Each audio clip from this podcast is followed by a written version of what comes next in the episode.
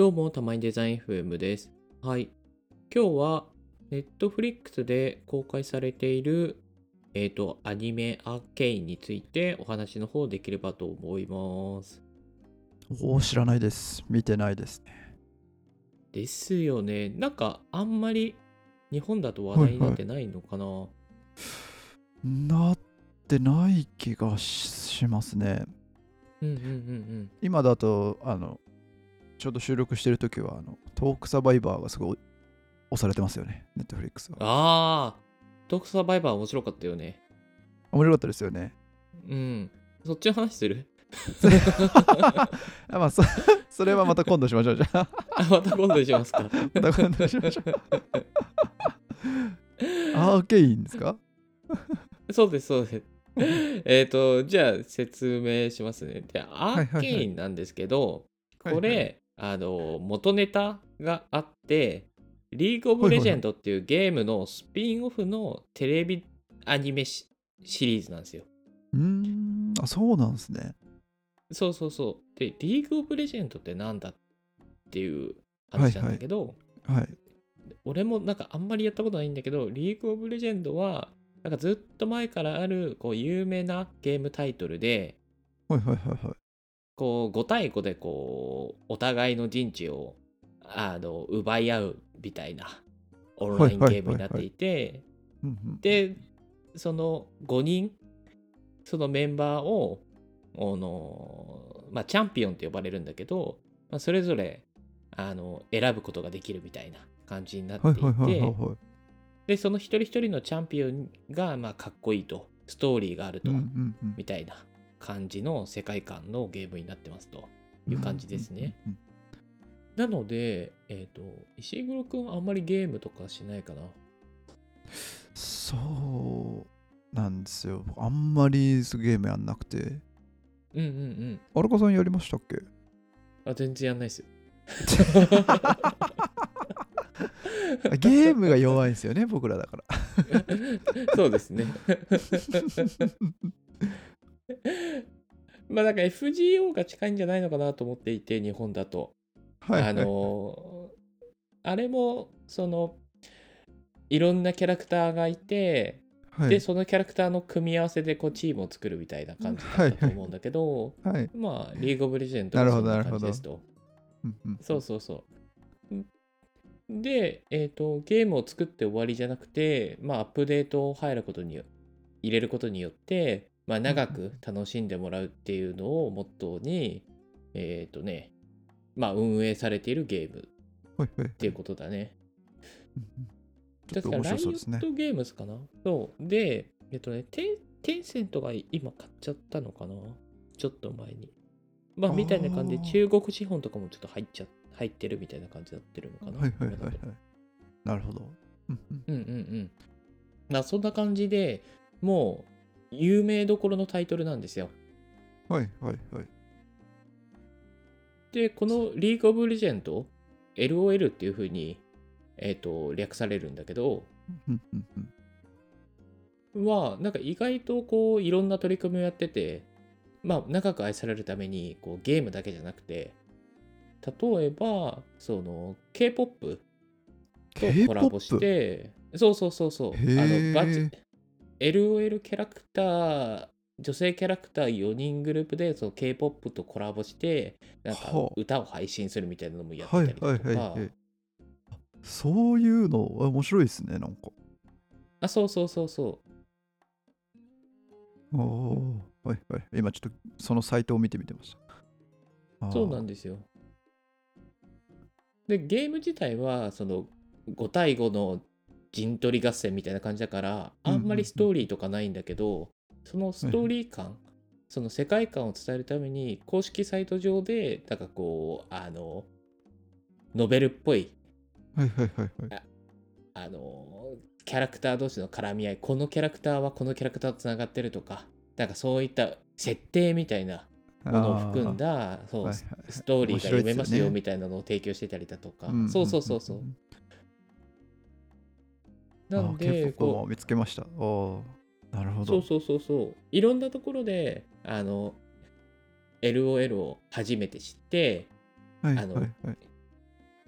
まあゲ、ゲームに興味を持ってもらうようになったり、うんうんうんえー、とゲームに興味を持った人が、まあ、よりあのゲームを深くうんうんうん知ってもらうため、楽しめるような仕組みっていうのも、まあ、前からやってたという感じですね。はいはいはい。なだもうゲーム単体でやってるだけじゃダメだと。いろんな接点を作ってって、ファンを作っていくんですね。うんうんうんそうですね。でも日本だと、そのモンストとかもそうですよね。アニメやってたりだとうんうんうんか。そうですよね。モン,、うんうんうんあモンストは確かにめちゃくちゃやってるな。ね。なんでこんなにモンストって思った？時がありましたね あそれがもう主流なんですね。そうですね。でもちょっと前からかな。まあメディアミックスって呼ばれると思うんだけど、はいはいテレビアニメでこうやってるものがこう、コミックスにもなってあの、グッズにも展開してとか。で、それがまあ、あのテレビアニメに限らなくなった。あの主流がテレビアニメじゃない。ゲームから派生して、いろんなメディアに展開するみたいな。はいまあ、いろんなパタターンが考えられるようになってきたのかなと思いますね。うんで、ちょっと長くなったけど、そう、はい。その一環で、ネットフリックスのテレビアニメシリーズやりますよっていうので、今回発表されたのが、まあ、アーケインですね。うんうんうんうん。これはゲームを知らなくても楽しめるんですか？あ、楽しめます。あの、アーケインに登場しているキャラクター2名で、まあ、関わりがある、あの、キャラクター同士がいるんだけど、そのキャラクターを主役にしたストーリー展開になっていて、なので、あの全然知らなくても、なんか楽しめるみたいな感じになってますね。なるほどなるほどうん。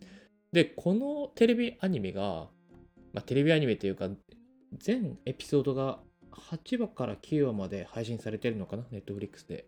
ああはいはいはいはい1時間ぐらいですか1個そうっすね、1時間いかないぐらいかな。ほうん。で、クオリティがめちゃくちゃ高くて、はいはいはいはい。あああのなるーほどなるほど。そうなんですよ。あの海外の賞でアニー賞っていうのがあるんだけど、もうそこら辺ははいはい。結構もう総なめにしちゃってるみたいな感じです。へえなんかあれですね。いわゆる日本のアニメっぽい,、くぽい感じじゃなくてちょっとあの 3D のゲームっそうそうぽいアニメ。そうそ作画風というか。う。そうそうそうなんですよ。ねいわゆるその、まあ、海外で主流の 3D CG を使ったアニメーションなんだけど、うんうん。あのタッチが結構独特で、うん。えっ、と、個性ありますね。ピそうそうそう。なんかピクサーとか、まあ、ディズニーとかが作るような、あのー 3DCG じゃなくて、ちょっとそのはいはい。油絵、油絵タッチというか、あー確かにはいはいはいはいなんかそういったところが残っていて、うんなんかう面白いんだよね。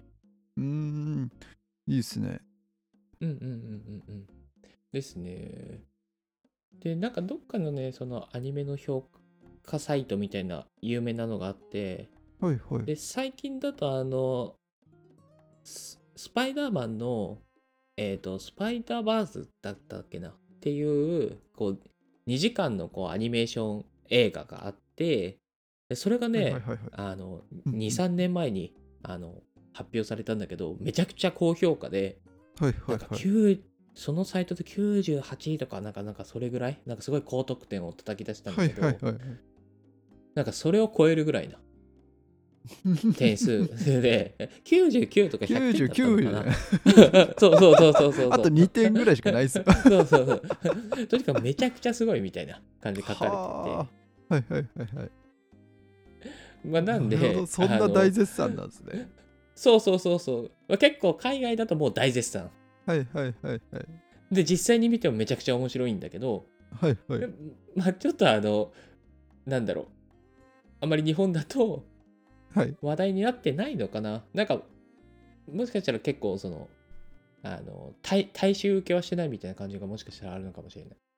結構ゲーム業界とか、元からその LOL 知ってるとか、はいはいはいはいゲームアニメ業界とかだと結構話題になってるっぽいんだけどね。うーんなんかパッと見のビジュアルは万人受け感じゃないかもなって思いましたねパッと見たそうだよね。そうそうそうそう。うんそうなんですよ。そそういったところなんですかねそうですね。で、ストーリーも結構、その、明るい感じではなくて、はいはいはいはい。その、登場キャラクター2名が、まあ、姉妹なんだけど、はいはい。まあ、スラム街の生まれで、はいはいはい。で、世界観としてはそのスラム街と、その富裕層が住んでいる街っていうのがあって、で富裕層が住んでいる街かから、なんかその金品をちょっとこう盗んじゃう、こう、盗賊まがいなことを、その、姉妹というか子供たちのグループがやっていいるんだけど、そこからちょっといろんな事件に巻き込まれて、この姉妹が離れ離れになっていくみたいな。感じのストーリーで、なんかあんまりこう、あの明るいとは言えないはいはいはいはい。感じなんだけど、まあ、この姉妹、この姉妹がはなが離れ離れになって、で、成長して、その2人がこうぶつかり合うんだけど、はいはいはい。もう LOL 上でもそういうストーリー設定だから、まあ、ここまではもうなんか、あおの、決まりなんですね。そうそうお決ま、お決まりなんだけど、なんかその過程めちゃくちゃ面白いし、はいはいはいはい。なんかね、はいはい、すごい、とにかくド派手でやばい。今ちょっとネットリックスでプレビュー見てるんですけど、普通にすごいですね。そう、クオリテ普通にすごい。そうそうそう。では、あまあ、ストーリーも綿密に練られ練られてるしで、何よりその、あの、キャラクターデザインとかもかなり飛び抜けて、あの、なんかすごいクオリティが高くて。うん。ユニーク感もあって、すごいいいなって思いました。いや、そうなんですよ。ディズニーっぽさとかそういうのがないくて、これオリジナルだなっていう感覚で。うん、ああ、ちょっと見てみようかと思いました、これ。いや、すごい、本当になんか、最高峰って感じ。すげえの出てきたなっていう。めちゃくちゃベタ褒めじゃないですか。いや、ほんとそうなんですよ。だから、僕も結構 3DCG のアニメ好きで、えっ、と、はいはいスパイ、なんかスパイダーバーズもすごい面白くて何回も見ちゃったし、うんうんうんまあ、なんで結構す今その海外のこう 3DCG アニメーションっていうのがうんディズニーとかピクサー以外にも結構盛り上がってる感じがあって、うん。はいはいはいはい。あ、まあディデあィズニー、ディズニー以外って今言っちゃったけど、えっ、とね、えっと、去年そのスター・ウォースター・ウォーズの方でも、その、はいはい。あの、オムニバス形式のアニメが、そう、あって、で、それも結構高評価だったんです。スター・ウォーズ・ビジョンズって言うんだけど、でそれも、あの、いいくつかそのいろんなあのエピソードがそのいろんなそのアニメのトンマナで、うんうん。あのえっ、とラインナップされてるみたいな感じのシリーズなんだけどでその中でなんか「スター・ウォーズ」をちょっとその日本の時代劇風にしたっていうエピソードがあってうん。でそれはなんかその日本の感じに合わせてちょっとその墨墨汁っぽく書かれてるみたいな。でそのクオリティも結構高くてそう雰囲気あって面白いとかあって、まあ、結構こういっただからいろんな友達でいろんなあの表現手法でアニメーションをやってみようみたいなのは前からあったんだけど、いやなんかどんどんどんどんクオリティ高くなってるしでこういったアーケインみたいなものも出てきてるしいやすごいなーっていう感じ。ですさらに進化していく感じですねなんか。そうそうそうそうそうなんですよね。そうなんですよ。うん。っていうので、ネットフリックスで見れるので、まだ見てない人がいたら、ぜひぜひ見てほしいですね。荒川さん大絶賛なんでね、これは要チェックですね。そうですね。で、シーズン2も決まったので、し あ、そうなんですか。これまたシーズンめちゃくちゃ続くやつや。でも2022年中は出ないのかな ?2023 年になりますよみたいな。はいはいはい。うん。あ、まあさすがにそうですよね。書かれてたやつ。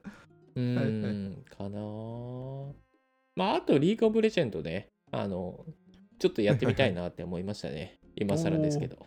いいっすね。うん、こうやって、ゲームを開始する人がいるんですねですね。やっぱアニメに出てくるキャラクター好きになっちゃうんで、まあ、それで実際にゲームしたいなっていう気持ちになっちゃいましたね。うんうんうんうん。うんうんうんうん。いいっすね、いいっすね。うんうん。まあ、という感じでちょっと長々話しちゃいましたが、本当におすすめなので、まだ見てない人で、まあ、アニメーション、なんか全然好きだよみたいな人がいたらぜひ見てみてください。おすすめです。